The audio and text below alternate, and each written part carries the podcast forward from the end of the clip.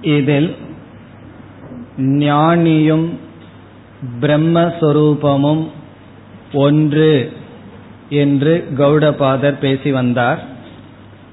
பிறகு முப்பத்தி ஒன்பதாவது காரிகையில் இந்த ஞானத்திற்கு அல்லது இந்த ஞானத்தை அடைய உதவுகின்ற சாதனைக்கு ஒரு புதிய பெயர் கொடுக்கின்றார். அஸ்பர்ஷ யோகக. அஸ்பர்ஷ யோகோவை நாம. யோகக என்றால் ஆத்ம ஞானம் என்று இந்த இடத்தில் பொருள். பொதுவாக யோகக என்ற சொல்லுக்கு இடத்திற்கு தகுந்தாற்போல் பல பொருள்கள் இருக்கின்றது. இந்த இடத்தில் அஸ்பர்ஷ யோகம் என்ற இடத்தில் யோகக என்றால் ஆத்ம ஞானம் ஏன் ஆத்ம ஞானத்திற்கு யோகம் என்ற பெயர் என்றால் ஜீவசிய பிரம்ம பாவேன யோஜனாத். ஜீவனை பிரம்மனாக இந்த ஆத்ம ஞானம் மாற்றுவதனால். இப்ப ஜீவசிய பிரம்மபாவேன யோஜனாத். ஜீவனை பிரம்மத்தோடு சேர்ப்பதனால் யோகத்திற்கு ஆத்ம ஞானம் ஞானத்தினால் மாறுதல் என்பது ஞானத்தினால் அறியப்படுவதனால் மாறுதல்.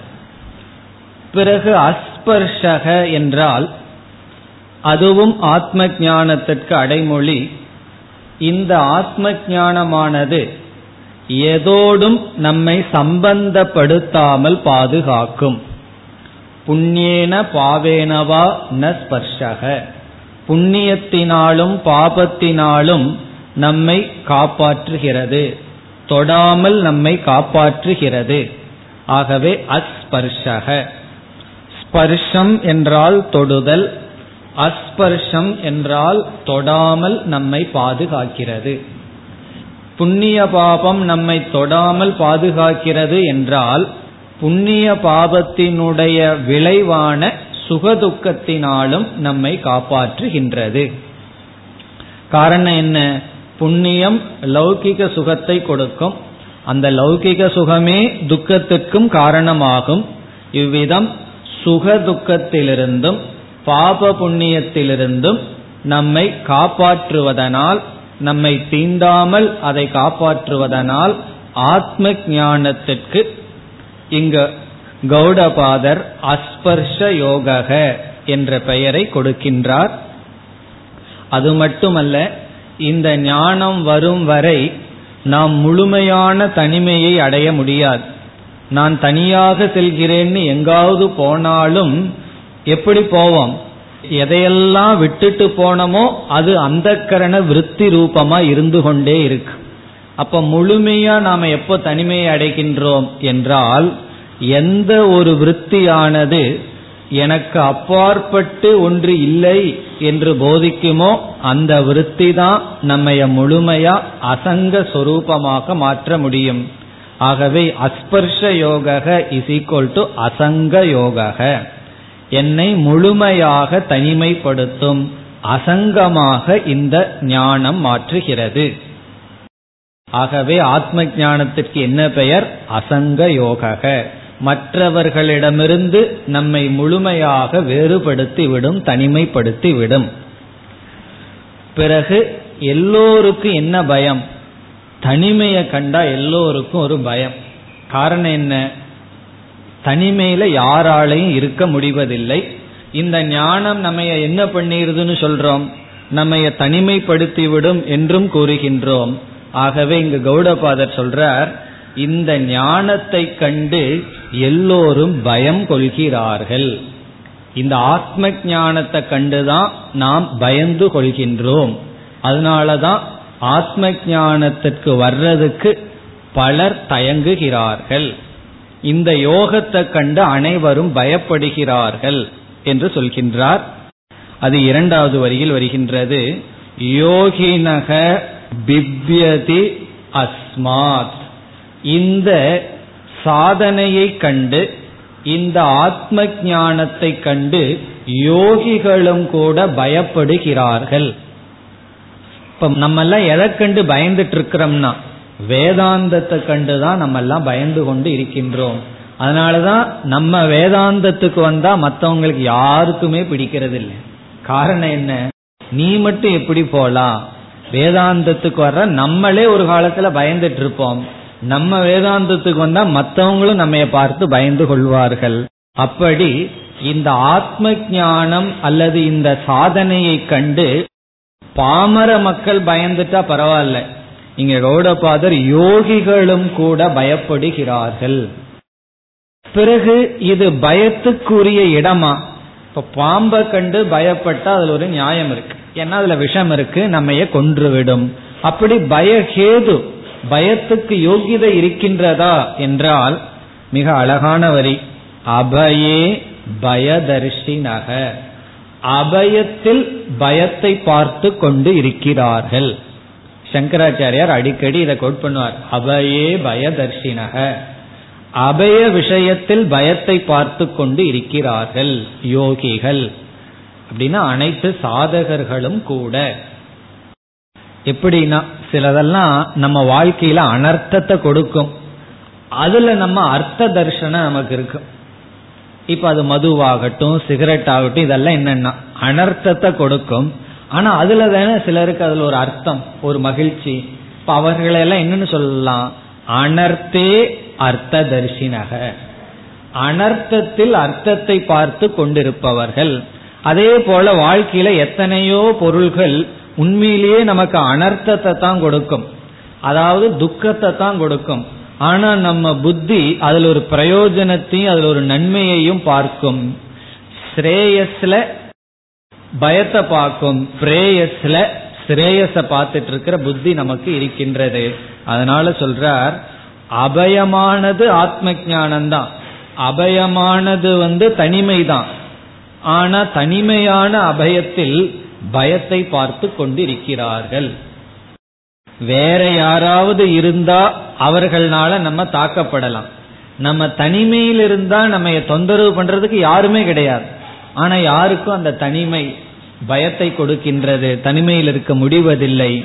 காரணம் என்னன்னா இப்படிப்பட்ட மோகம் யோகிகளுக்கும் கூட இருக்கின்றது என்று நம்முடைய சாத்தியத்திலேயே ஒரு பெரிய மோகம் இருக்கின்றது என்பதை இங்கு காட்டுகின்றார். அபயங்கிற சாத்தியம் அந்த சாத்தியத்துக்கு எடுத்துட்டு போற சாதனை இந்த இதில் பயத்தை பார்த்து கொண்டு இருக்கிறார்கள். இப்ப இந்த ஸ்லோகத்துல வந்து கௌடபாதர் ஆத்ம ஞானத்திற்கு ஒரு பெயரை கொடுத்து பிறகு இது அபயத்துல நம்ம கொண்டு போய்விடும் ஆனால் அதை கண்டு பயந்து கொள்கிறார்கள் என்று சொல்கிறார். பிறகு இனி ஒரு கருத்து. இப்படிப்பட்ட அபயமான யோகத்தை ஏன் எல்லோரும் எளிதாக அல்லது அதிகப்படியான மக்கள் ஏன் வருவதில்லை? அதற்கு பதில் கூறுகின்றார் துர்தர்ஷக. துர்தர்ஷக என்றால் இது அவ்வளவு சுலபம் அல்ல சர்வ யோகிபிகி யோகிகளினாலும் அவ்வளவு சுலபமாக அடையப்படுவதல்ல. இதுவும் ஆத்ம ஞானத்திற்கு மோக்ஷத்துக்கான சாதனையான ஆத்ம ஞானத்திற்கு ஒரு அடைமொழி. துர்தர்ஷக. இந்த சாதனையானது மிக மிக கடினம். அதனாலதான் மிக குறைவானவர்களே பயணம் செய்வார்கள். ஒருவர் ஒரு புஸ்தகம் எழுதினார். அந்த புஸ்தகத்துக்கு அவர் கொடுத்த title the road less travelled இதுக்கு ரெண்டு அர்த்தம் இருக்கு. ரோடு லெஸ் டிராவல்டு அப்படின்னா இந்த ரோடு வந்து லெஸ் டிராவல்டு ரொம்ப குறைவான ஆட்கள் பயணம் செய்கின்ற பாதை. த ரோடு லெஸ் டிராவல்டு மிக குறைவானவர்கள் பயணம் செய்கின்ற பாதை. இது ஆன்மீக பாதை. இனியொரு அர்த்தம் என்னன்னா the travel which is road less இந்த பாதை வந்து ரோடு இல்லாத பாதை. அதாவது நம்ம செய்யற பயணம் வந்து இப்படித்தான் ஒரு ரூட் இல்லை. காரணம் என்னன்னா இப்படித்தான் போகணும்னு வகுத்து கொடுத்துட்டா மாடு மாதிரி அப்படியே போயிடலாம் ஆனா இந்த பாதைங்கிறது எப்படின்னா மலையில போற மாதிரி மவுண்டன்ல போற மாதிரி நம்மளாக கண்டுபிடிச்சு கண்டுபிடிச்சு போகணும். நம்ம மனதுக்குள்ள என்னென்ன பலகீனம் இருக்குன்னு முதல்ல நம்ம கண்டுபிடிக்கணும். அதற்கு தகுந்த சாதனையை நம்ம பண்ணணும்.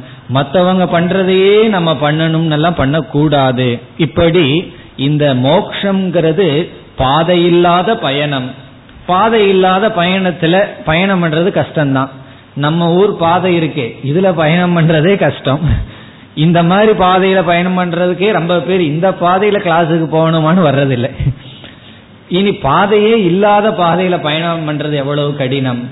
அப்படி துர்தர்ஷக. இது அவ்வளவு சுலபமாக அடையக்கூடியதல்ல. ஆனா இதனுடைய பலன் மிக மேலானது. ஆகவே கஷ்டப்பட்டாலும் பரவாயில்லை. இதெல்லாம் எதுக்கு சொல்லி டிஸ்கரேஜ் பண்ணணும்னு நமக்கு தோணும். ஏற்கனவே கிளாஸுக்கு வரலாமா வேண்டாமான்னு யோசிச்சுட்டு இருக்கோம் இது கஷ்டம் அப்படி இப்படின்னு எல்லாம் எதற்கு சொல்வது என்றால் நம்ம வந்து கொஞ்சம் அதிக முயற்சி தேவை அதை சொல்ல போறார்.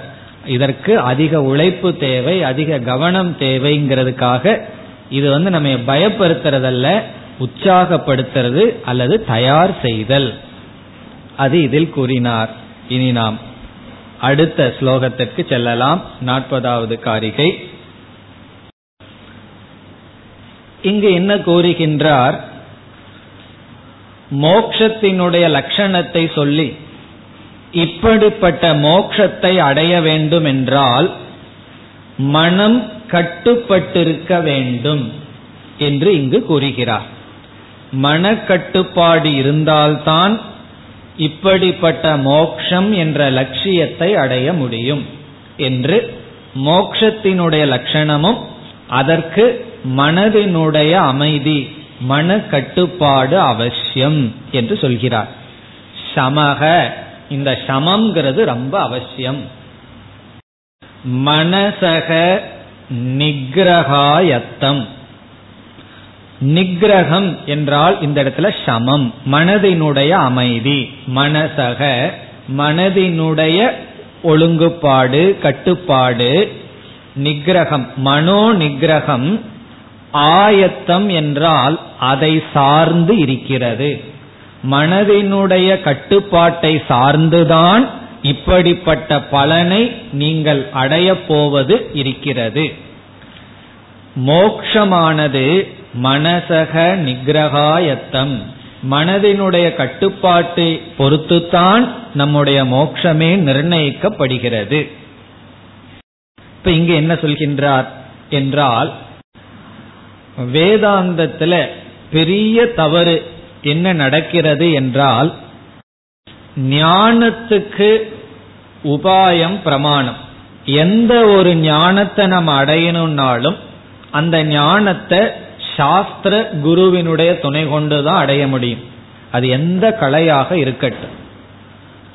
ஆகவே அறிவு வேணும்னா அதற்கு தகுந்த முயற்சி செய்யணும் சாஸ்திரத்திட்ட போகணும் அதை கேட்கணும். குறிப்பா என்ன படிச்சாலும் போதாது காதல கேட்கணும்.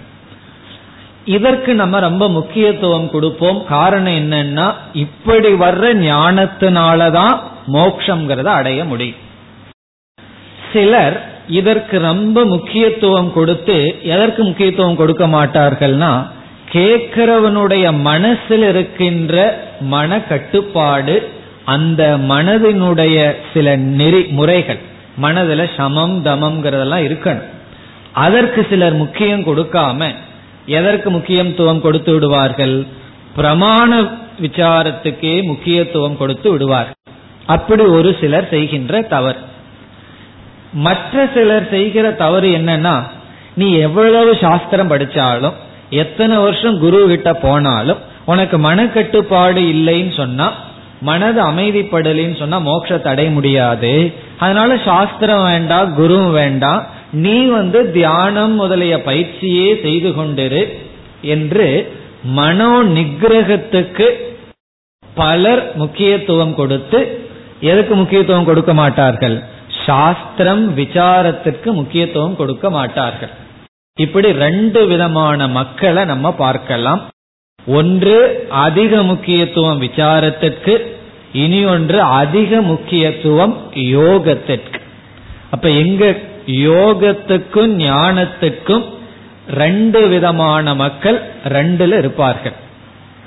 இங்க கௌடபாதர் என்ன செய்யறார் விசாரத்துக்கு எவ்வளவு முக்கியம் வேணுமோ அதே முக்கியத்துவம் யோகத்துக்கும் இருக்கணும்னு சமப்படுத்துகிறார்.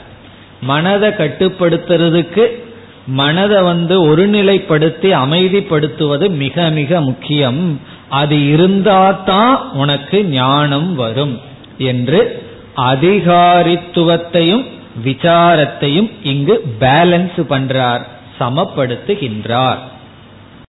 இந்த இடத்துல ஞான கர்ம சமுச்சயம் கிடையாது. அதிகாரித்துவ விசார சமுச்சயம். சமுச்சயம்னா காம்பினேஷன் அதிகாரத்துவம் ரொம்ப முக்கியம் என்று இப்ப இந்த ஸ்லோகத்தில் என்ன சொல்றார்?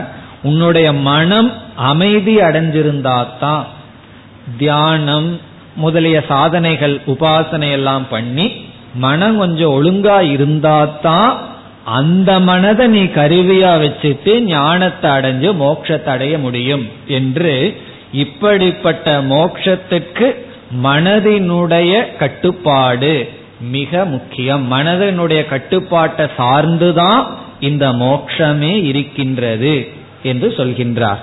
இப்ப மனசக நிகிரகாயத்தம்.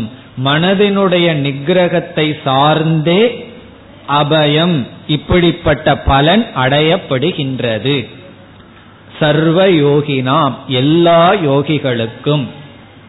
அப்ப இதுல இருந்து என்ன தெரியுதுன்னா மனதை கட்டுப்படுத்துறது ஆப்ஷனல் அல்ல. இந்த எக்ஸாம்ல வந்து எட்டு கேள்வி கேட்டு ஏதோ அஞ்சு கேள்விக்கு பதில் சொல்லுங்கிறது போல எத்தனையோ சாதனைகள் வேதாந்தத்துல பேசப்பட்டிருக்கு.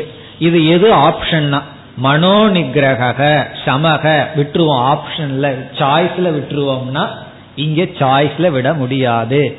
சில ஹையர் எக்ஸாமினேஷன் எல்லாம் என்ன செய்வார்கள் தெரியுமோ? ஃபர்ஸ்ட் கொஸ்டின் இஸ் கம்பல்சரின்னு போட்டுருவார். இந்த சிஏக்கெல்லாம் இந்த மாதிரி பண்ணுவார். ஃபர்ஸ்ட் கொஸ்டின் கம்பல்சரி மீதி இருக்கிற கொஸ்டின்ல தான் உனக்கு சாய்ஸ் அதே போல கம்பல்சரி என்னன்னா மனோ நிகிரகம்னு கௌடபாதர் போடுற இந்த மனதை வந்து நீ முறைப்படுத்தினால்தான் மனதை செம்மைப்படுத்தினால்தான் அந்த மனதை வச்சு நீ ஒழுங்கா கேட்க முடியும் கேட்டதை சிந்திக்க முடியும் சிந்திச்சதை நிலைப்படுத்த முடியும் என்று சொல்கிறார்.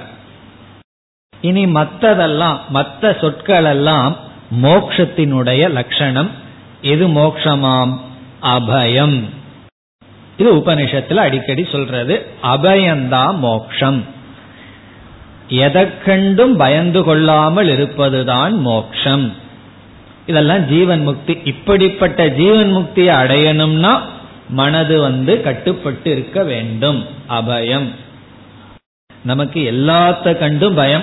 பயத்தை கண்டும் பயம். எனக்கு அங்க போனா பயமா இருக்குன்னு ஒரு பயம் வந்துடும் நான் அதை பார்த்து பயந்துக்குவேன்னு பயந்துக்குவோம். அப்படி பயத்தை கண்டு பயம். அப்படி எல்லாத்த கண்டும் பயந்து கொண்டு இருக்கிறார்கள். குழந்தைய கண்டு பெற்றோருக்கு பயம் என்னாவானோன்னு பெற்றோருக்கு குழந்தைய கண்டு பயம் குழந்தைய பெற்றோருக்கு கண்டு பயம். அப்படி எல்லாத்துக்கும் ஒருத்தரை ஒருத்தரும் கண்டு பயந்துதான் சென்று கொண்டிருக்கிறார்கள். இது வந்து அபயம். இனி அடுத்தது துக்கக்ஷயக. துக்கத்தினுடைய நாசம். எல்லா துயரத்தினுடைய நாசங்கிறது தான் மோக்ஷம். இதை ஒவ்வொன்றையும் எப்படி கனெக்ட் பண்ணணும்? அபயம் மனோநிகிரக ஆயத்தம். துக்கக்ஷயம் மனோநிகிரக ஆயத்தம். உன்னுடைய துக்கம் போகணும்னா மனதினுடைய கட்டுப்பாட்டை சார்ந்துதான் இருக்கிறது. பிறகு அடுத்த சொல் பிரபோதக. பிரபோதக என்றால் ஸ்திதபோதக ஞான நிஷ்டை. ஞான நிஷ்டை உனக்கு வேணும்னாலும் அதுவும் மனதினுடைய கட்டுப்பாட்டை சார்ந்து இருக்கிறது. ஏதோ கொஞ்சம் மனது அமைதியா இருந்தா ஞானம் உள்ள போயிரும். ஆனா ஞானம் உள்ள நிக்காது. ஞானத்தை பிடிக்கிறதே கஷ்டம். அப்படி பிடிச்சிட்டாலும் கூட அதை வந்து நிலைப்படுத்த முடியாது. இந்த ரொம்ப ரகல பண்ற குழந்தைகளை பிடிக்கிறது கஷ்டம். இந்த ரெண்டு வயசு குழந்தைகளை ஓடிட்டு இருக்கும். பிடிச்சிடலாம். அதை உட்கார வைக்கிறது முடியாத காரியம். அப்படி இந்த ஞானத்தை பிடிக்கிறது கஷ்டம். அது ஸ்திரமாகணும்னா மனது அமைதி அடைந்து இருக்க வேண்டும். உபாசனையினால தியானத்தினாலதான் மனதை வந்து நாம் அமைதிப்படுத்த முடியும். காரணம் என்ன? கர்ம யோகத்துல வெறும் ஆட்டிடியூடு தான். அந்த ஆட்டிடியூடு சேஞ்சில மீண்டும் நம்மளுடைய கரணங்கள் எல்லாம் பிரவருத்திலேயே இருந்திருக்கு. உபாசனையில தான் எந்த கரணமும் எல்லா காலத்திலும் வேலை செய்யாம ஒரு இடத்துல இருந்து அமைதிப்படுத்தி பழகி இருப்போம் அந்த உபாசனையினால மனதை அமைதிப்படுத்தி இருந்தால்தான் இந்த பலன். இனி அடுத்தது அக்ஷயா சாந்திகி சாந்தினா மன அமைதி. அக்ஷயா என்றால் அழியாத என்றும் உள்ள எப்பொழுதும் இருக்கின்ற மன அமைதி.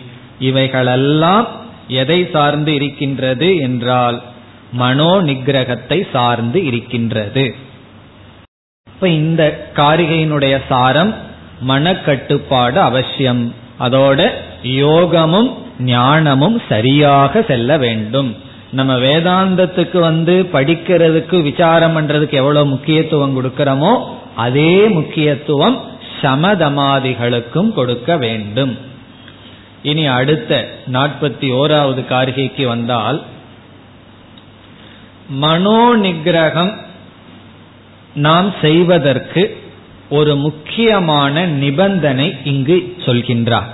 இப்ப மனதை நம்ம கட்டுப்படுத்தணும் மனதை நம்ம நிகிரகம் பண்ணணும் எண்ணங்களுடைய ஓட்டத்தை குறைக்கணும் நம்ம எந்த காரியத்தை செய்ய விரும்புறோமோ அதை மனசு செய்யற அளவுக்கு பயிற்சி கொடுக்கணும். இப்படி மனக்கட்டுப்பாடு இருக்கணும். இந்த மனக்கட்டுப்பாடை செய்வதற்கு நிபந்தனை ஒன்று இந்த காரிகையில் சொல்லப்படுகின்றது. என்ன நிபந்தனை என்றால் விடாமுயற்சி பிரயத்தனம். பிரயத்தனம்ங்கிற சாதனையை இங்கு சொல்ற. விடாமுயற்சி மன சோர்வு வராத முயற்சி. எவ்வளவு தோல்வி வந்தாலும் மீண்டும் முயற்சி செய்கின்ற சாதனை அது இங்கு சாதனையாக சொல்றார். எதற்கு? மனோ நிகிரகத்துக்கு அதற்கு ஒரு பிரசித்தமான கதைய வித்யாரண்யர் ஜீவன் முக்தி விவேகம்ங்கிற நூல்ல சொல்லியிருக்கார். என்ன கதை சொல்லியிருக்காருன்னா ஒரு பறவை வந்து கடல் கரை ஓரத்துல முட்டையிட்டதான் கடல் வந்து அந்த அலைகள் வந்து முட்டைய கடலுக்குள்ள எடுத்துட்டு போயிடு. பிறகு இந்த பறவை கேட்டது எப்படியாவது அந்த முட்டை வந்து எனக்கு வேணும். யாரோ ஒரு புத்திமான் ஒரு அறிவுரை சொன்னார் அந்த பறவைக்கு. என்னன்னா நீ அந்த தண்ணி எல்லாம் காலி பண்ணாதான் அது கிடைக்கும். உடனே அந்த பறவை என்ன பண்ணுச்சா கடலுக்குள்ள பறந்து போகுமா? அதனுடைய அழகுல மூக்குல ஒரு டிராப் தண்ணி எடுத்துட்டு வந்து கரையில விடுமா? பிறகு பறந்து போகுமா? மீண்டும் எடுத்துட்டு வந்து விடுமா? பறவை என்ன செய்தது? இந்த கடல் தண்ணீர் வற்ற வரைக்கும் நான் இந்த மாதிரி தண்ணியை எடுத்து எடுத்து செஞ்சு முயற்சி பண்ணி செய்து என்னுடைய முட்டையை நான் எடுப்பேன் அப்படின்னுச்சான் இது எப்படி இருக்கு இந்த பறவையினுடைய முயற்சி? அப்படிதான் நம்முடைய மனதனுடைய நிகிரகம் அப்ப இத பார்த்தார். இந்த முயற்சியில பறவை வந்து கொஞ்சம் கூட சோர்வடையவில்லை. பிறகு இதை பார்த்த நாரதர் வந்து அவருடைய சக்தியினால அந்த முட்டையை எடுத்து கொடுத்தாராம். இதுதான் கதை. இந்த கதையிலிருந்து சொல்ற கருத்து என்னவென்றால் எப்படி கடல் இருக்கிற தண்ணிய பறவை ஒவ்வொரு டிராப்பா எடுத்து வெளியே விடுறதுங்கிறது இம்பாசிபிளோ அதுபோல உனக்கு கஷ்டமா தெரியும். ஆரம்பத்துல எது? மனோ நிகிரகம் இந்த மனசை அமைதிப்படுத்தி வைக்கிறதுங்கிறது எதை போலனா பறவை தண்ணீரை காலி பண்றத போல. எப்படின்னா ஒவ்வொரு டிராப் அதுக்கு எவ்வளவு தூரம் பறக்கணும்? பறந்து அமர்ந்து ஒரு டிராப் எடுத்துட்டு வந்து விடுறது. அப்படி உனக்கு தெரிஞ்சாலும் பறவைக்கு அதனுடைய லட்சியம் கிடைச்சது ஏதோ ஒரு விதத்துல அதனுடைய லட்சியம் பறவைக்கு கிடைத்தது. நாரதர் வந்து இப்படியோ அந்த முட்டையை கொடுத்தார். பறவை அடைய வேண்டியதை அடைஞ்சது. அதே போல ஒவ்வொரு ஜீவனும் முயற்சி செய்து கொண்டே இருந்தால் அந்த முயற்சியினுடைய பலனால் எது இவனுக்கு இப்படி தெரிந்ததோ அதை அவன் அடைவான். இது வந்து நமக்கு என்கரேஜ் பண்ற நமக்கு முன்னாடி பார்த்தா இது சாத்தியமா அப்படின்னு நமக்கு தெரியும். ஆனாலும் எப்படியோ சாத்தியம். நம்ம தெரியாத ஒரு விதத்திலிருந்து ஒரு ஷார்ட்ஸ் வந்து நமக்கு சாத்தியம். இது எப்படின்னா நூத்தி ஐம்பது அடி கீழே தோண்டினால் தண்ணீர் வரும்னு ஒருத்தர் சொல்றார். இவர் நூத்தி நாற்பத்தி ஒன்பது அடி தோன்றார். அது வரைக்கும் என்ன வந்ததுன்னா இவருடைய வேர்வையை தவிர வேற எங்கேயும் இவர் தண்ணீரை பார்க்கல. பிறகு இவர் நினைக்கிறார் நூத்தி நாற்பத்தி அடி வராதது ஒரு அடியில வந்துருமான்ட்டு போனா எப்படி இருக்கும்னா அந்த ஒரு அடி இருக்கே அது முன் செய்த அனைத்து முயற்சியினுடைய பலனா இவருக்கு கிடைச்சிடும். இவர் ரொம்ப புத்திசாலி. நான் நூத்தம்பதாவது அடியை மட்டும் முதல்ல பண்ணிடுறேனேனா அது முடியுமோ? அந்த நூத்தி ஐம்பதாவது அடி வரணும்னா அவர் நூத்தி நாற்பத்தி ஒன்பது அடி முயற்சி பண்ணியிருக்கணும். நம்ம முயற்சி எல்லாம் தோல்வியாகவே இருக்கும். கடைசியில மனதனுடைய அமைதியை நம்ம பார்ப்போம். அந்த கடைசி மன அமைதியினுடைய ரிசல்ட் என்னன்னா நம்ம செய்த முயற்சியினுடைய பலன். அதனால இங்க என்ன சொல்றார்? நம்ம மனோ நிகிரகத்துல எவ்வளவு தூரம் வெற்றி அடையணுங்கிறத பார்க்கவே வேண்டாம். நம்ம முயற்சி பண்ணிட்டு இருக்கிறோமா அதுதான் முக்கியம். ஆகவே மற்றதையாவது ரிசல்ட் பார்க்கலாம். நம்ம இவ்வளவு தூரம் பண்ணியிருக்கோம் அதுக்கு பிரயோஜனம் இருக்கா? பிரயோஜனம் இல்லைன்னா அது வியர்த்தம் வேஸ்ட்னு வேண்டான்னு விட்டுறலாம். எதை செய்தாலும் அதை நம்ம பார்ப்போம். பிரயோஜனம் இருக்கா? அந்த காலத்துல சாதம் வேகிறதும் கூட ஒழுங்கா வெந்துட்டு இருக்கான்னு இடையில இடையில செக் பண்ணுவார்கள். இப்போது பண்ண முடியாது. அந்த காலத்துல செய்வார்கள். அதே போல அப்பப்போ பிரயோஜனம் வந்திருக்கான்னு நம்ம செக் பண்ணி பிரயோஜனத்தை அனுபவிச்சுட்டு இருப்போம் கொஞ்சமாவது பிரயோஜனத்தை பார்ப்போம். ஆனா இந்த மனோ நிகிரகத்துல அந்த மாதிரி இல்லை. பிரயோஜனம் இல்லாத மாதிரியே தெரியும். திடீர்னு அதனுடைய பலனை நம்ம அனுபவிப்போம். ஆகவே இங்கு கௌடபாதர் சொல்றார் எப்படி இந்த பறவை தன்னம்பிக்கையுடன் தன்னுடைய முயற்சியை நிறுத்தவே இல்லையோ அது முயற்சி பண்ணும்போது மற்ற பறவைகள் எல்லாம் வந்து டிஸ்கரேஜ் பண்ணியிருக்கு. ஏதோ ஞானம் இருக்கிற மாதிரி.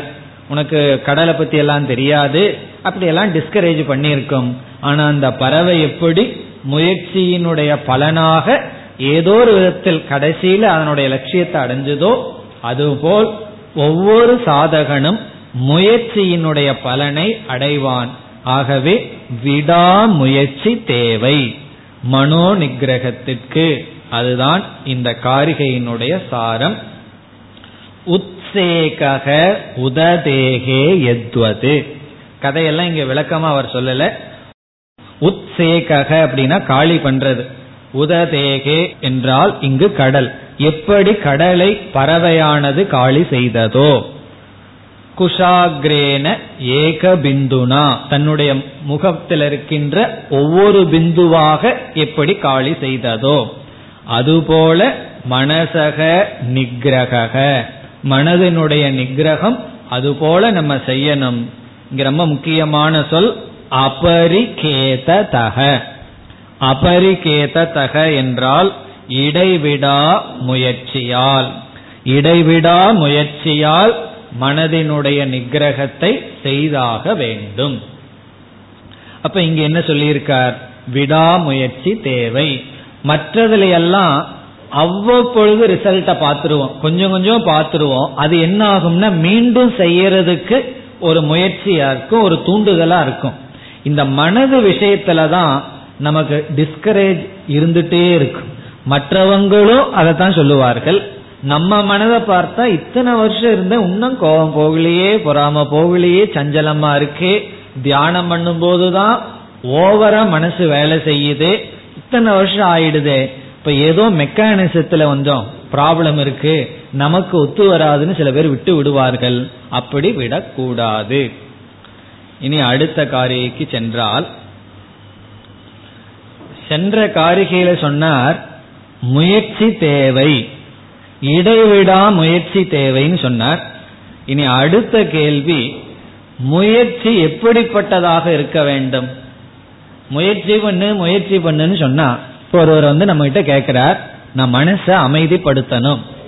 நம்ம பதில் சொல்றோம் முயற்சி பண்ணுங்க பிறகு இடைவிடா முயற்சி பண்ணுங்கன்னு சொல்றோம். அவருடைய அடுத்த கேள்வி என்ன இருக்கும்? என்ன முயற்சி பண்ணணும்? இடைவிடா முயற்சி எப்படிப்பட்டதாக இருக்க வேண்டும்? தியானம்ங்கிறதா மனதை அமைதிப்படுத்துறதுக்கான சாதனை. இனி அடுத்த கேள்வி. அந்த முயற்சி எப்படிப்பட்டதுன்னா உடனே என்ன சொல்லுவோம் ஒரு இடத்துல உட்கார்ந்து மனதை அமைதிப்படுத்தி ஜபம் தியானம் முதலிய சாதனைகள் செய்யணும்னு சொல்லுவோம். சரி செய்து பார்க்கிறனே என்றால் நம்முடைய முயற்சி நம்முடைய தியானத்துக்கு சாதனைக்கு எப்படிப்பட்ட தடைகள் வருமோ அதை நீக்குவதாக அந்த முயற்சி இருக்க வேண்டும். எப்பொழுதுமே முயற்சி விக்னத்துக்கு ஒட்டி இருக்கும். தடைகள் எப்படி இருக்கோ அதற்கு தகுந்த முயற்சியாக இருக்க வேண்டும். நம்மளுடைய எஃபர்ட் எல்லாம் அப்டக்கினுடைய பேசிஸ்ல இருக்கு. எப்படிப்பட்ட தடைகள் மனதை அமைதிப்படுத்துறதுக்கு வருமோ அந்த தடைகளுக்கு தகுந்தாற்போல் முயற்சி பண்ணணும். ஆகவே இனி என்ன செய்ய போகின்றார்? நாற்பத்தி இரண்டாவது காரிகையிலிருந்து நாற்பத்தி ஐந்தாவது காரிகை வரை இந்த மனதை அமைதிப்படுத்துறதுக்கு வருகின்ற தடைகள் அதிலிருந்து நீங்க உபாயம். மனதை அமைதிப்படுத்துறதுக்கான தடைகள் அந்த தடைகளை எப்படி நீக்குவது? யோக சாஸ்திரத்தில் இருக்கிற கருத்தை இங்கு கௌடபாதர் சொல்றார். நான்கு தடைகள் பேசப்படுகிறது. நம்ம மனதினுடைய சஞ்சலத்துக்கும் அமைதியின்மைக்கும் நான்கு தடைகள். அந்த நான்கு தடைகள் இங்கு சொல்லப்பட்டு அந்த தடைகளுக்கான உபாயமும் சொல்லப்படுகிறது. அந்த நான்கு என்னென்னு இப்பொழுது பார்க்கலாம். இந்த நான்கு எதற்கு தடை? மனதை அமைதிப்படுத்துறதுக்கு தியானம் என்ற சாதனையத்தான் முக்கியமா மேற்கொள்ளணும். அந்த தியானம் என்றால் மற்ற ஆக்ஷன்ஸ் மற்ற கர்மங்களை எல்லாம் குறைஞ்சிட்டு ஒரே இடத்துல இருந்து மனதை ஒருமுகப்படுத்தி பழகணும். அப்படி நாம் முயற்சி செய்தால் நான்கு தடைகள். முதல் தடை விக்ஷேபக. முதல் தடை வந்து விக்ஷேபம். ஒவ்வொன்னுடைய லட்சணத்தை நம்ம பார்க்க போகின்றோம். இரண்டாவது தடை லயக. லயம் உறக்கம். விக்ஷேபம்னா சஞ்சலம். விக்ஷேபத்தை சஞ்சலம்னு டிரான்ஸ்லேட் பண்ணலாம். இரண்டாவது லயக. மூன்றாவது கஷாயக. கஷாயம். கஷாயத்தை என்னன்னு சொல்றது? கஷாயம்னு தான் சொல்லணும். கஷாயம். அதனுடைய விளக்கத்தை பிறகு பார்ப்போம். நான்காவது ரசாஸ்வாதக.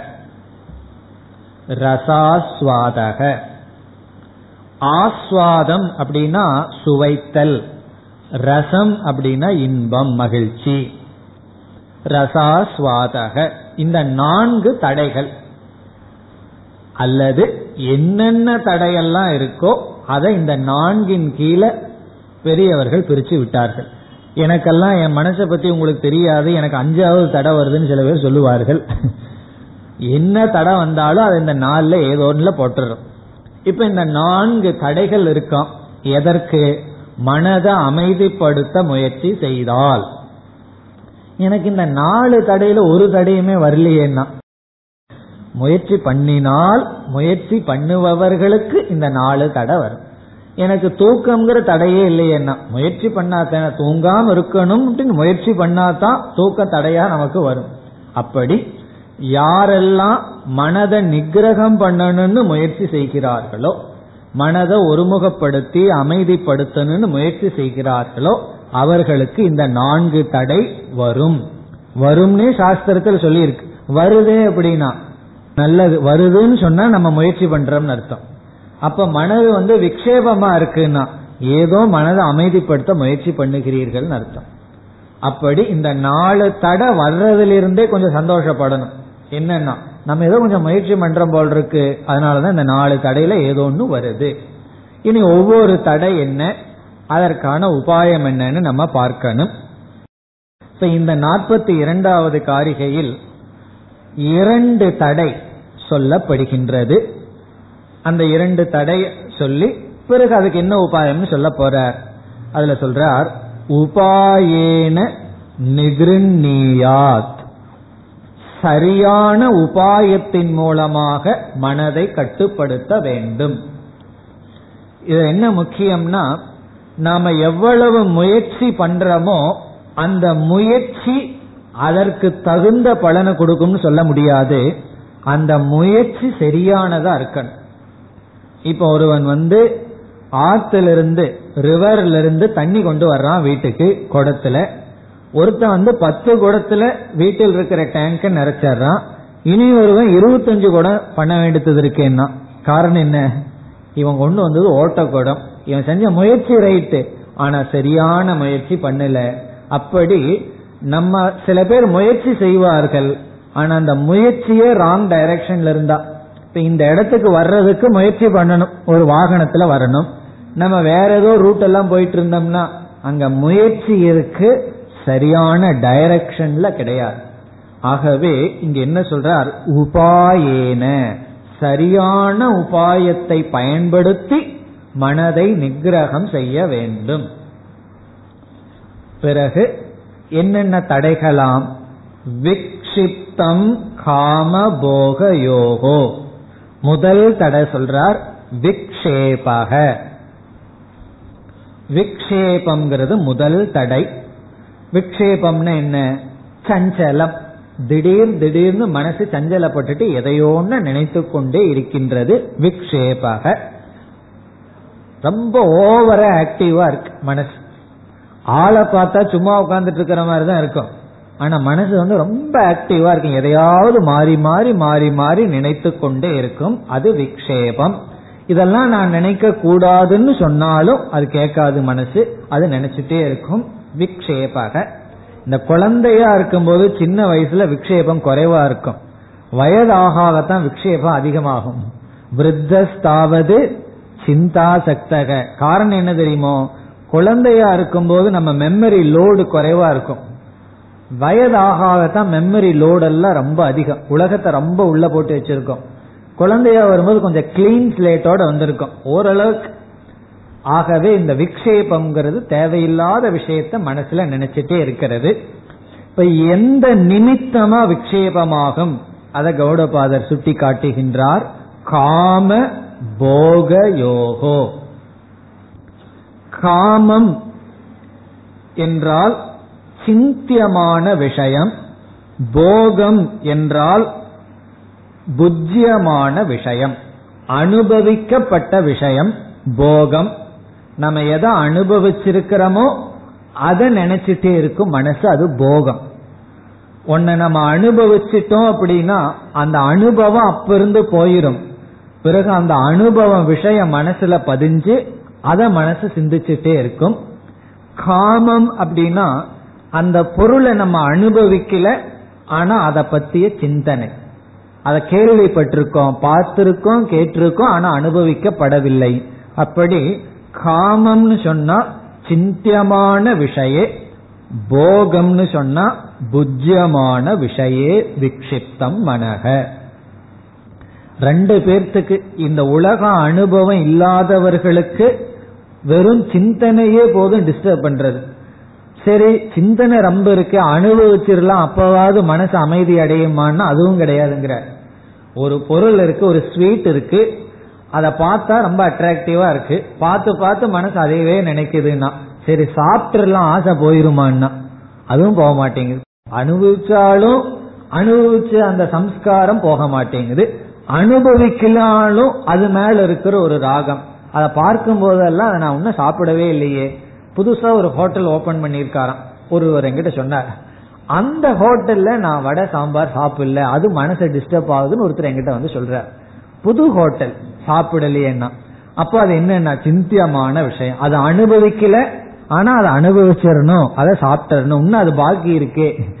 அப்படின்னு அவர் என்ன என்னென்ன ஹோட்டல் இருக்கோ அதெல்லாம் டேஸ்ட் பண்ணிருந்தோமா அந்த அளவுக்கு நாக்கு வந்து ஷார்ப்பா இருக்கு. அது ஒரு அஞ்சு பர்சன்ட் புத்தியில இருந்தா என்னைக்கே மோட்சத்துக்கு போயிருக்கலாம். சரி அனுபவிச்சுட்டோம்னு வச்சுக்குவோமே. ராகத்வேஷம். அது வந்து மனசுல விக்ஷேபத்தை கொடுக்கும். அப்படி சிந்தியமான புத்தியமான விஷயேஷு ராகக தேசக எதை கொடுக்கிறது? விக்ஷேபத்தை கொடுக்கின்றது. இது முதல் தோஷம் மனசுக்கு விக்ஷேபம். விக்ஷேபத்துக்கு இனி ஒரு வார்த்தை சொல்லணும்னா அனர்த்த சிந்தனம். இந்த சிந்தனை வந்து அனர்த்தமா இருந்துட்டே இருக்கு. ஒரு அர்த்தமே இருக்காது. யோசிச்சு பார்த்தா இதை போய் நான் ஏன் நினைச்சிட்டு இருந்தேன்னு யோசிச்சு பார்ப்போம். ஆனா அப்படித்தான் மனது நினைத்து கொண்டு இருக்கிறது. இதுல என்ன அப்படின்னா இந்த மனசு நம்ம என்னென்னலாம் நினைக்குதோ பகவான் மற்றவங்களுக்கு தெரியாம வச்சுட்டார். அதனாலதான் ரெண்டு மனுஷர்கள் ரிலேஷன்ஷிப்பே இருக்கு. நம்ம என்ன நினைக்கிறோங்க மற்றவங்க தெரியறது இல்லை இவர்கள் என்ன நினைச்சுக்கிறாங்க நம்ம மனசு தான் இப்படி இருக்கோ? அவங்க என்ன நினைச்சுக்கிறாங்க நம்ம மனசுக்கு தான் பகவான் இப்படி படுத்திருக்காரோன்னா? கொஞ்சம் திறந்து பார்த்த எல்லாருடைய மனசும் அப்படித்தான் இப்படித்தான் விக்ஷேபத்தில் இருக்கிறது. சரி அடுத்த தடைய சொல்ற. சுப்பிரசன்னம் லயே செய்வ. லயம்ங்கிறது இரண்டாவது தடை. இது வந்து ஜஸ்ட் ஆப்போசிட் விக்ஷேபத்துக்கு ஆப்போசிட் என்னன்னா லயம். உறக்கம் உறங்கிவிடும். இந்த ரெண்டு ஸ்டேட்ல தான் மனசு இருந்ததை நம்ம பார்த்திருக்கோம். ஒன்னா விக்ஷேபம் இல்ல உறக்கம். உறக்கம்னா என்ன? மனசு வந்து காரண சரீரத்தோட சேர்ந்து அமைதியா உறங்கிக் கொண்டு இருக்கிறது. மனசு எதற்கு உறங்குதுன்னா விக்ஷேபத்துக்கு விக்ஷேபம் பண்ணி பண்ணி மனசு ரொம்ப டயர்ட் ஆயிடுது. சரி கொஞ்ச நேரம் ஓய்வு எடுக்கிறதுனா எதற்குனா மீண்டும் வந்து விக்ஷேபத்துக்கு. இந்த போலீஸ் எல்லாம் அடிப்பான் ஏதாவது விஷயத்த வாங்குறதுக்கு. பிறகு என்ன செய்வான் சரி கொஞ்ச நேரம் ஓய்வு எடுத்துக்கோன்னு சாப்பாடு கொடுத்துருவோம். எதற்குனா மீண்டும் ஃப்ரெஷ்ஷா வந்து உதவு கொடுக்கறதுக்கு. அப்படி மீண்டும் வந்து உதவாங்கிறதுக்கு மனசு கொஞ்சம் லயத்துக்கு போகுது. அது இரண்டாவது தடை. இத கேட்ட உடனே நமக்கு ஒரு பெரிய சந்தேகம் வந்துடும் லயத்தை போய் தடைன்னு சொல்றீர்களே அந்த ஒரு ஸ்டேட்ல தான் நம்ம சந்தோஷமா இருக்கோம்.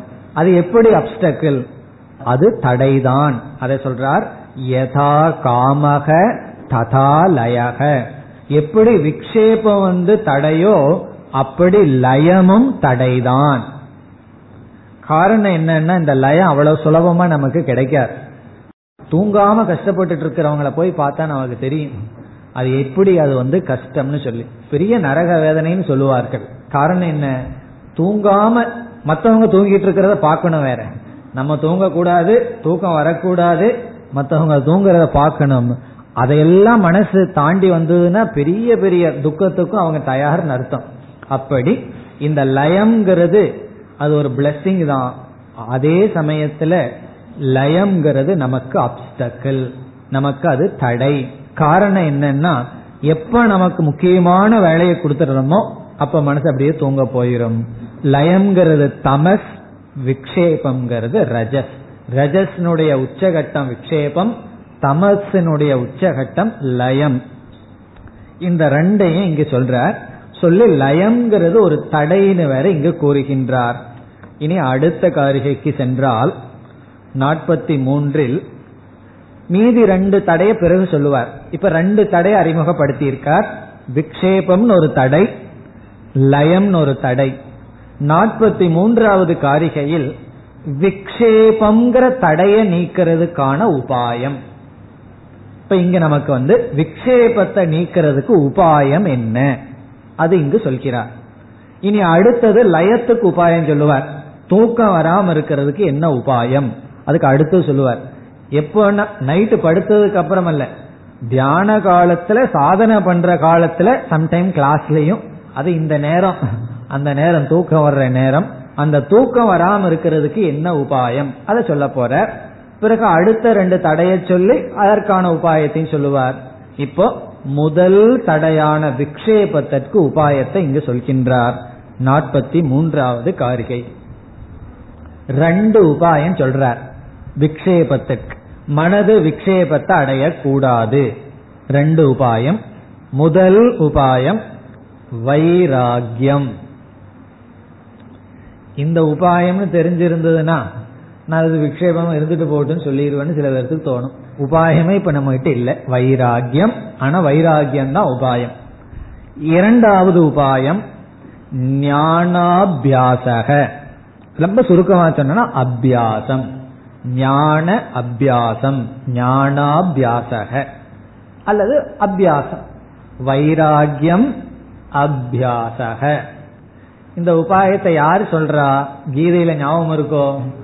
வைராகியனச்ச வைராகியத்தினாலையும் அபியாசத்தினாலையும் நிகிரகம் செய்ய முடியும் என்று பகவான் சொல்றார். யோக சாஸ்திரத்திலையும் இதே உபாயம் தான் சொல்லப்பட்டிருக்கு. வைராகியம் அபியாசம். இனி நம்ம வந்து சிலதுக்கெல்லாம் காரண காரியத்தை டைரக்டா பாத்துடலாம் பசியா இருக்கு. அதுக்கு என்ன உபாயம்னா சாப்பிட்டா உபாயம். அந்த உபாயத்துக்கும் உபாயத்தினால வர்ற பலன் இருக்கே. அது ரொம்ப டைரக்ட் இப்ப இந்த வைராகியம் அபியாசமும் எப்படி உபாயம்னு இப்ப நம்ம பார்க்கணும். இந்த வைராகியம் எப்படி நமக்கு உபாயமாக இருக்கிறது? அபியாசம் எப்படி நமக்கு உபாயம்னு பார்க்க வேண்டும். நாம் எத்தனையோ பொருள்களை பார்க்கிறோம். எத்தனையோ மனிதர்களை சந்திக்கிறோம். விதவிதமான வார்த்தைகளை காதல கேட்கிறோம். எத்தனையோ அனுபவங்கள் நமக்கு இருக்கு. எது நமக்கு ரிப்பீட் ஆகும்? எத்தனையோ பேர்த்த பார்த்தாச்சு எத்தனையோ காலையிலிருந்து விவகாரம் பண்ணியாச்சு. அமைதியா இருக்கும்போது எந்த எண்ணம் மீண்டும் மீண்டும் நம்ம வந்து தாக்குகிறதுன்னு பார்த்தா எந்த போகம் எதை அனுபவிக்கணுங்கிற எண்ணம் நம்ம மீண்டும் மீண்டும் தாக்குகிறதுன்னு பார்த்தோம்னா எதுல நமக்கு ராகம் இருக்கோ பற்று இருக்கோ அல்லது வைராகியம் இல்லையோ அந்த விஷயங்கள் தான் நமக்கு வரும். அதனால வந்து நம்ம கண்ணையும் காதையும் மூடிக்கணும்னு சொல்லல. எல்லாம் வேணாலும் நம்ம இந்திரியத்தை பயன்படுத்தலாம். ஆனால் எத்தனையோ பொருள்கள் இந்திரியத்தின் மூலமா மனசுக்கு போகுது. எந்த விஷயம் நம்ம மனதில் மீண்டும் மீண்டும் தாக்குகிறது என்றால் எந்த இடத்துல நமக்கு வைராகியம் இல்லையோ அந்த இடம்தான் நம்ம தாக்குகிறது. ஒரு இடத்துல வைராகியம் இருந்தது என்றால் அல்லது ராகம் இல்லை இச்சா இல்லை என்றால் ஆயிரம் முறை அதை நம்ம பார்த்தாலும் அது வந்து நம்ம தாக்காது. நல்ல உதாரணம் சொல்லணும்னா கங்கைக்கு போறோம். கங்கையில குளிச்சுட்டு வந்து ஒரு மாசம் அப்படி இருந்துட்டோம். இங்க வந்த உடனே அந்த எண்ணம் வரலாம். அவ்வளவு ஒரு புனிதமான நதியில குளிச்சுட்டு இருந்தமே அடிக்கடி கங்கையை நினைக்கலாம். இதை நம்ம விக்ஷேபமா நினைக்க மாட்டோம். ஆனா இது ஒரு விக்ஷேபம் தான் அந்த கங்கையே அதிகம் என்ன வரும்? ஆனால் நம்ம மெட்ராஸ்ல தான் இருக்கோம். எப்பவாவது கூவ நதிக்கரையில குளிக்கலையே அப்படின்னு ஒரு துக்கம் வருமா? வரவே வராது. காரணம் என்ன? அப்சல்யூட் வைராகியம் நமக்கு அதுல இருக்கு. ஆகவே இந்த நதியில நமக்கு ஸ்நானம் பண்ணலையே இப்படிப்பட்ட ஆசையோ அல்லது விக்ஷேபமோ நமக்கு வந்திருக்கோம் எப்பாவது ஒரு நாள். கண்டிப்பா வராது. காரணம் என்னன்னா அங்க நமக்கு இச்சா ராகம் கிடையாது. அப்படி இந்த உலகத்துல எல்லாம் அந்த நதி ஆகணும். எதுல எல்லாம் நமக்கு இச்சா ராகம் இருக்கோ அதுல நமக்கு வைராகியம் வர வேண்டும். அப்படி வைராகியம்ங்கிற பாவனை வந்து விட்டால் நம்ம முயற்சி செய்தாலும் மனசு அந்த விஷயத்துக்கு போகாது. இப்ப நம்ம எவ்வளவோ முயற்சி பண்ணாலும் விஷயத்திலிருந்து வரமாட்டேங்குது. காரணம் என்ன? அந்த ஆப்ஜெக்ட்ல வைராகியம் இல்லை. வைராகியம் இல்லாததுனால எடுக்க முடிய மாட்டேங்குது வைராகியம் இருந்தா அந்த இடத்துக்கு நம்ம மனசு போகாது. இதுல சந்தேகம் கிடையாது. இனி அடுத்த கேள்வி வைராகியம் எப்படி வருது? இந்த வைராகியம் வர்றதுக்கு என்ன பண்ணணும்? என்றால் இங்க கௌடபாதர் நமக்கு தெரிஞ்சு வச்சிருக்கார். சும்மா வைராகியம்னு சொன்னா போதாது. இந்த வைராகியம் உங்களுக்கு வந்துட்டா அதற்கு பிறகு சுலபம். வைராகியம் வந்துட்டா விஷயத்துக்கு மனசு போகாது. இனி வைராகியம் எப்படி வரணும்? அதற்கான உபாயத்தை சொல்றார். என்ன செய்தா நமக்கு வைராகியம் வரும்? அந்த வைராகியம் வந்துட்டா பிறகு விக்ஷேபம் நமக்கு இல்லை. இந்த வைராகியம் வரணும் அதற்கு என்னன்னு சொன்னா இந்த உலகத்துல எத்தனையோ பொருள்கள் இருக்கு. ஒவ்வொரு பொருள்லையும் குணமும் இருக்கு தோஷமும் இருக்கு. எல்லா பொருள்லையும் குணதோஷத்துடன் தான் இருக்கு. ரசகுலா இருக்கு அதுல குணம் இருக்கு. குணம்னா என்ன? மகிழ்ச்சிக்குரிய வாசனையே நல்லா இருக்கும். பார்க்கறதுக்கும் நல்லா இருக்கும். டிசைன் டிசைனா கலர் கலரா பண்ணி வச்சிருக்கார்கள். சாப்பிட்டா அதை விட நல்லா இருக்கும். இதெல்லாம் என்னன்னா குணம். அதனுடைய தோஷம் என்னன்னா இனிசிலின். இன்ஜெக்ஷன் போட்டுக்கணும். அதை சாப்பிட்டு சாப்பிட்டு கடைசியில சுகர்னு ஒண்ணு வந்துடும். நம்மளே சுகர் ஆயிடுவோம் நம்மளே ஸ்வீட்டா மாறிடுவோம். ஆகவே அதனுடைய தோஷம் என்னன்னா நம்மளுடைய ஆரோக்கிய நாசம். இப்படி ஒவ்வொரு ஆப்ஜெக்ட்லயும் என்ன இருக்கு? குணம். குணம்னு அந்த இடத்துல கொடுக்கிற சுகம். அதான் குணம். அது கொடுக்கிற சுகம் தான் குணமா நம்ம பார்த்துட்டு இருக்கோம் தோஷம் என்ன அப்படின்னா அது கொடுக்க போற துக்கம். அது கொடுக்கிற துக்கம் இல்ல துக்கத்தை கொடுத்தா நம்ம எடுத்துக்க மாட்டோம். கொடுக்க இருக்கின்ற துக்கம் அது தோஷம். இப்ப என்ன ஆச்சுன்னா நம்முடைய மனது வந்து அந்த குணத்தை மட்டும் பார்த்துட்டு இருக்கிறது தோஷத்தை பார்க்கவில்லை. தோஷத்தை பார்த்து அது கொடுக்க போற துக்கம் நம்ம மனசு பார்க்கறதுக்கு சக்தி இல்லை. இப்ப என்ன சொல்றார்? அதை நீ அறிவு பூர்வமா பார்த்து பார்த்தா மட்டும் போதாதுங்கிறார். பார்த்தா ஆமா பார்க்கிறனே ஒரு முறை பார்க்கிறனே. அடுத்த முறை மீது அந்த குணம் தான் கண்ணுக்கு முன்னாடி வந்து நிக்குது. அப்ப இங்க உபாயமா என்ன சொல்றார்? தோஷ தர்ஷன உபாயம் அல்ல. தோஷ தர்ஷனம் ஃபர்ஸ்ட் தேவை. பிறகு மீண்டும் மீண்டும் அந்த தோஷத்தையே நீ பார்க்கணும் என்று தோஷ தர்ஷன அபியாசம். வைராகிய ஹேதுகு. வைராகியம் வரணும்னா அந்த பொருள் இருக்கின்ற குறையை மீண்டும் மீண்டும் மனதிற்கு கொண்டு வர வேண்டும். தோஷ தர்ஷன அபியாசம். இங்கேயே அபியாசம் வந்தாச்சு. இந்த அபியாசம் வேற. நம்ம பார்க்க போற இனி ஒரு அபியாசங்கிறது வேற. ஆகவே வைராகியத்துக்கு என்ன காரணம்? வைராகியம் வரணும்னா என்ன பண்ணணும்? ஏன்னா வைராகியம்ங்கிறது ஒரு ஆக்ஷன் அல்ல செய்யறதுக்கு. மனதில் இருக்கிற ஒரு ஆட்டிடியூடு பாவனை. அந்த வைராகியம்ங்கிற பாவம் வர்றதுக்கு நம்ம எந்தெந்த பொருள் சுகத்தை கொடுக்குமோ அந்த பொருளினுடைய இனி ஒரு side other side of the coin சொல்றோம் அல்லவா? அது இனி ஒரு சைடையும் நம்ம பார்க்கணும். அப்படி பார்க்கறதுக்கு முதல்ல புத்தி வேணும். அதெல்லாம் தர்ம கர்மயோகம் எல்லாம் பண்ணி ஏதோ சித்த சுத்தி வந்தாதான் அதை பார்க்கும். அப்படி பார்க்கலையேன்னா இன்னும் கொஞ்சம் உதவாங்கிற வரைக்கும் உலகத்துல இருந்துதான் ஆகணும். அப்படி பார்த்துட்டோம் அப்படின்னா நமக்கு ஒரு கொஞ்சம் ஒரு பிடி கிடைச்சாச்சு. அதை வச்சு என்ன செய்யணும்? மீண்டும் மீண்டும்.